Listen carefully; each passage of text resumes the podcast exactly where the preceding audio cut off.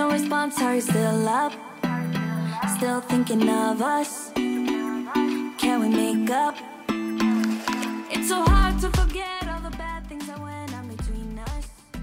5月7日金曜日日常の毎日を記念日にそんなあなただけのウェイクアップレディオ本日もピオラジパーソナリティナビゲーターはさこたんですおはようございますはい今週も金曜日までやってまいりましたが今週は休みの取り方が本当に人それぞれかなと思います。あのゴールデンウィークが終わって木曜日が金曜日がお仕事という方もいればあのゴールデンウィークは書き入れ時でなかなかまだ休めてないという方やまあはたまたねスーパーゴールデンウィークのようにねまだまだ休暇ですよとね片手でもう戦争を仰いでるような人もいるかもしれませんがまあそんな中何をオープニングトークでお話ししようかなと思いあのすごい身近で庶民的な話題になるんですがちょっと気になったら気になりだして調べてみたことがあったので今日はそちらをお話しさせていただきます。まあ、ライフラインのお話なんですが、まあ、ライフラインの大きい3つのなんでしょうねものといえば電気ガス水道となってますよねこれがないと生活しにくいですからねこの中であの1ヶ月ごとの支払いじゃないのが1つだけありますよね水道。2ヶ月に1回ですよね。あれはなんでだろうと思ってちょっと調べてみたんですよ。そしたら電気とガスは民間の運営であるのに対して水道は自治体の運営でコストを削減するために2ヶ月に1回の点検にしていると。これを1ヶ月に1回にしてしまうと経費が1.7倍必要になってくるそうです。なるほど。ってまあこれちょっとありがたいですよね。2ヶ月に1回でいいです。って言いたくなりますよね。大丈夫です。ありがとうございます。みたいな。けど自分のライフスタイルに照らし合わせてもあのこれってもしかして回数を削減できるものもあるかもしれないなと時間の削減やコストの削減というところ。まあ無駄をねなくすというところ大事ですからね。ぜひぜひ今週末はそちらについて考えてみるのはいかがでしょうか。では金曜日です。週5回5時半から6時半の間に赤線インコのピーちゃんとキャストオンエア。ーこの放送はラジオアプリスプーンおよびスタンド FM ポッドキャスト YouTube にて配信中提供はピオラジ制作部サコメン有志にてお届けしております。それではピオラジ。今日も元気にスタートです。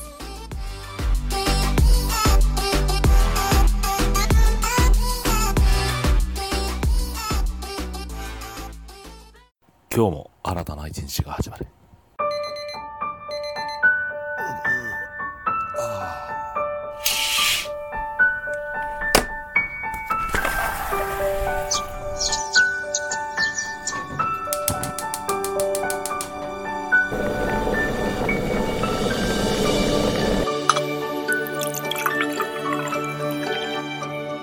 毎朝5時半から6時半の間に赤線インコのピーちゃんと。当たり前の毎日をかけがえのない日々にピオラジ。今日は何の日？月曜金曜担当のさこたんです。堂々とね。火曜日担当の地蔵です。2個も食べちゃいます。水曜日各週担当のきらこです。が投稿されたんです水曜日各週担当ヨッシーです。皆さんよろしくお願いしますね。木曜日各週担当のふみです。あと1話だけ見たい。木曜日各週担当のレイです。僕は大好きでは本日のアラカルトは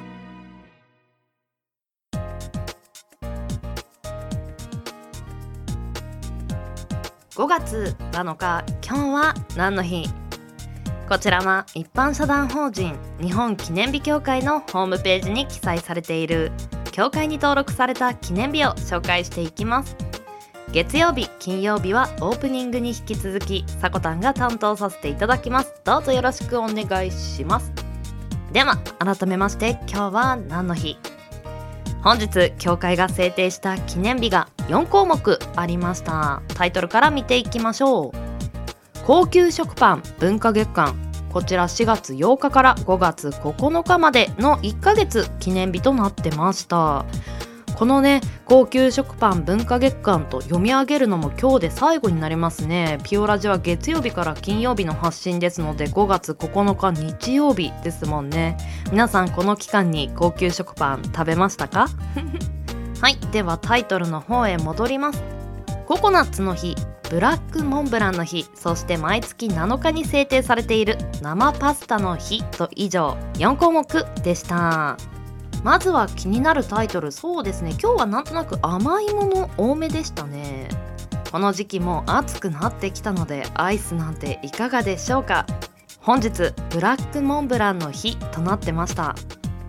佐賀県小城市に本社を置きアイスクリームやチョコレート菓子などを製造販売する竹下製菓株式会社さんが制定されています。2019年に発売50周年となる同社の看板商品のブラックモンブラン。こだわりのバニラアイスにチョコレートとザクザク食感のクランチがコーティングされた九州で大人気のこのアイスクリームを全国に広めることが目的です。日付はブラックモンブランが初めて発売された1969年5月7日であることから本日制定されていました。いやこのねもうそろそろ始まるんじゃないですか？暑くなってきたらブラックモンブランマウントと言いましょうか。もう九州勢が羨ましくて仕方ないですからね私。皆さんこれ大好きじゃないですか？ブラックモンブランみたいな。ツイッターとかでもよく見るんですけど食べたことないんですよね。お取り寄せというかねネットの通販で買えるそうなので試したい方はぜひ試してみてください。あの私もね買ってもいいんですけど冷凍庫の容量を結構取るなと足踏みをねちょっとしてしまっている状態なんですが今年こそブラックモンブラン制覇してやろうかなという意気込みも持っています。皆さん本日ブラックモンブランの日です。ぜひぜひお買い求めになられてはいかがでしょうか。はい。では続きましてココナッツの日。こちら紹介していきます。果実のプロとして知られさまざまな清涼飲料水を製造販売するキリントロピカーナ株式会社さんが制定されています。海外では定番のココナッツウォーターを中心にココナッツの復旧促進が目的です。ココナッツは高い栄養価と豊富なミネラル分で近年注目を集めている果実。日付は5と7でココナッツと読める語呂合わせから本日制定されていました。ちなみにココナッツなんですけれども東南アジアなど熱帯地方に自生するヤシ科の高木ココナッツになる実がココナッツと呼ばれるものとなってます。ココナッツは大きいものだと直径30センチほどで重さ4キロほどに成長します。なんとなくイメージなんですけどボーリングとかそれぐらいかなと思ってます。果実がまだ若い頃は緑色をしていて熟成すると茶色く硬くなっていくそうです。何年か前からココナッツってなんとなくフューチャーされているようなイメージがあるんですけれども代表的なところで言えばココナッツオイルが出てきた時から健康にいいというイメージがあると思うんですよね。まあ、ココナッツがなぜ健康にいいのかというとココナッツに含まれている中酸脂肪酸に注目が集まっているそうです。この中酸脂肪酸というのは一般的な油に含まれる超酸脂肪酸に比べて分子の長さが短いため体内に貯蓄しにくく効率的に分解燃焼される特徴がある脂質のことだそうです。また体についている脂肪を燃焼させる効果もあるためダイエットに効果があるそうです。社会全体がもう何年か前からまあ禁煙分煙であるとかあとは特保であるとか健康にいいものを推していくような世の中になってきたのでこのココナッツオイルというのは注目されるところになりますよね。そしてココナッツの中にはさらにビタミン B1 という栄養が豊富に含まれていてこの B1 というのは炭水化物の代謝を促す働きがあるビタミンだそうです。わあもうダイエットの神様みたいなココナッツオイルですね。これからね夏になるに向けてちょっと体を絞りたいなという人多いのではないでしょうか。ぜひぜひココナッツオイル取り入れていきましょう。はいでは5月7日は4項目でしたのでそのまま明日5月8日にちょっと気になる今日は何の日があったんですよね。そちらの本を今日はご紹介させていただきます。明日5月8日には声の日というものがあります。いい声素敵な声の人を増やすことでみんなをハッピーに日本を元気にしていきたいとの思いを込めて生まれた声総研さんが制定されています。声総研は声にまつわる意識調査声を科学的に研究する活動を行うなど声に関する情報発信の機関です。日付は5を5 8を8の絵から取って声としたものとなってます。はいでは明日の声の日にかけて今日はですねよく通るいい声を作る4つのポイントというのをご紹介させていただきます。まず1つ目です。話すにあたってよく通るいい声というのは腹式呼吸からできているところになります。まあ、この腹式呼吸で会話をすることの意識づけるポイントとして一つトレーニングをご紹介します。まず口の前に手のひらを両手持ってきてください。そして手を温めるイメージではーっと5秒間息を吐いてください。ではやってみましょうか。はい息を吸ってください。12345結構お腹のあたりが動いている感じありませんか？これが腹式呼吸になります。ちょっとね声が小さい人には腹から声出してと言われがちですがまあここを動かすことが腹から声を出すといったことになりますね。そして2つ目。早口の方へおすすめのトレーニングです。まあ私もこれはやらないといけないんですけれども。内緒話の時とかに「シー」ってやるじゃないですか。あれを10秒15秒25秒とどれでも大丈夫なんですけど自分で時間を設定してその間に息を調節するといった形ですね。10秒の間にを吐き切る。早口の原因になってしまう一つに呼吸が安定していないというところがあるので息の吐き出しをコントロールできることというのが早口の改善につながるそうです。そして3つ目会話の中で腹式呼吸を意識するポイントとしては単語の最初の文字に息を吐くように意識するのが大事だそうです。一般社団法人日本記念日協会のホームページに記載されている。今はちょっと分かりやすく言ったんですけれども頭の文字を意識的に吐き出すように。で声の形を作って吐き出すように言うと腹式呼吸でお話ができるようになります。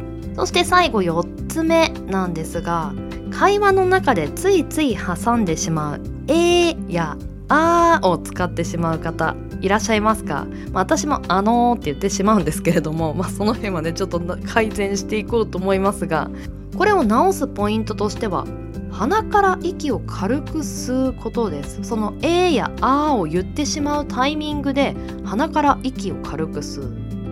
では本日は明日が声の日であるところからよく通るいい声を作る4つのポイントご紹介させていただきました。そして本日5月7日協会が制定した記念日4項目紹介させていただきました。CM 明けは後半に入りましたね。歌だより。第5回目の歌だよりとなります。あやなさんお願いします。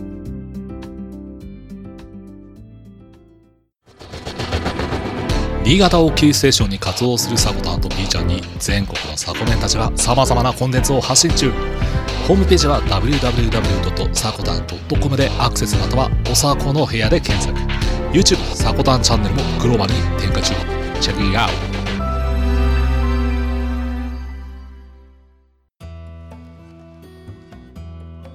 ピオラジリスナーの皆様おはようございます。あやなです。歌だよりの第5回をお送りします。おととい5月5日は子供の日でしたね。ちょっと過ぎてしまったんですけれども、それにちなんで今回は子供から見える世界を描いた短歌をご紹介します。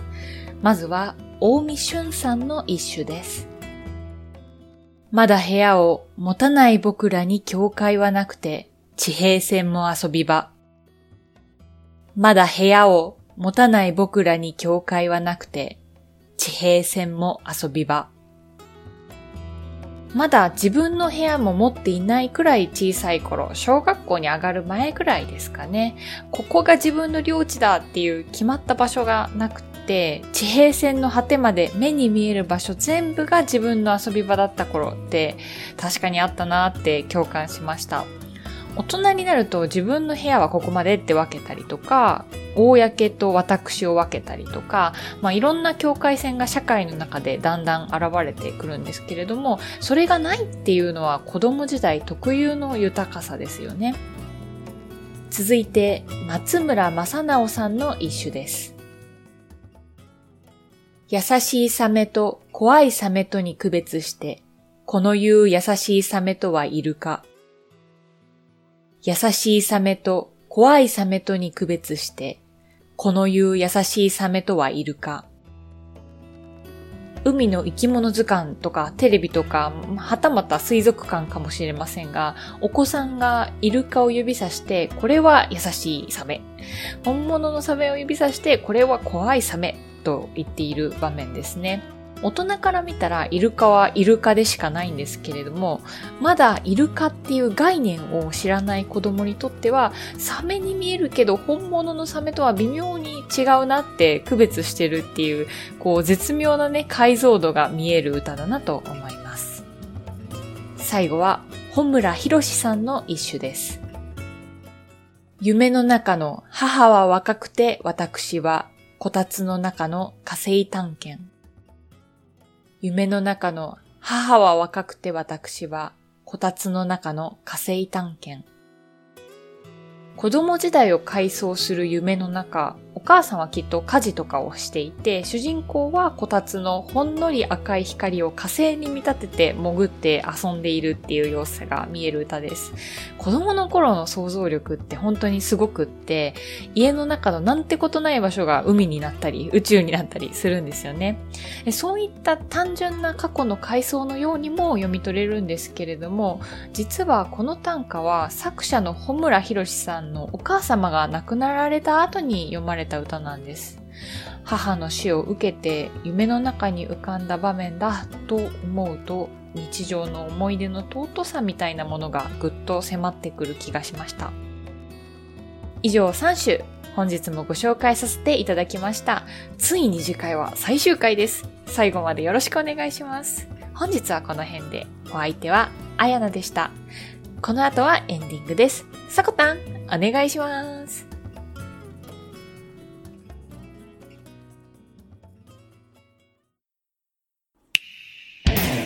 ピオラジピオラジ。ピオラジ。ピオラジ。ピオラジ。ピオラジ。ピオラジ。ピオラジ。ピオラジピオラジ。ピオラジピオラジ。ピオラジ。ピオラジ。ピオラジ。ピオラジ。ピオラジピオラジ。ピオラジピオラジピオラジ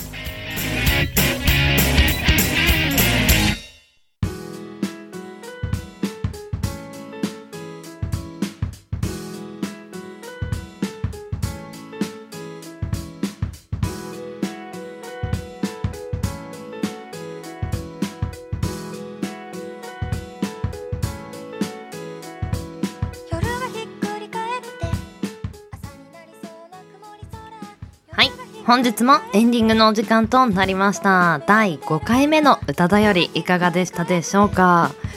子供目線。なんだかあれですよね。急に目から鱗が飛び出るような感覚に近いところがあると思うんですけどなんか自分が幼少期だった頃あれに驚いたりこれを知らなかったりとかワクワクはドキドキというものをなんか過去に置いてきたような気がすると。あの子供ならではの純粋な目線というのはまあずっと持ち続けるというのが難しいですからね。その純粋さからできた歌というのは何でしょう。一つのねタイムカプセルのように感じてしまいますね。なんかやっぱりね日記とかこういったまあ音声でもいいんですけど一つ一つ記録しておいて自分で見返すなんていう時間を設けても何か今の自分にしかわからないものもその頃の自分とリンクしてあの素敵なものを見つけられたりしそうな気がしました。あやなさん今週もお疲れ様でした。そしてツイッターの方とこの企画は連動してます。ハッシュタグひらがなで歌だより。ハッシュタグ歌だよりでどうぞコメントください。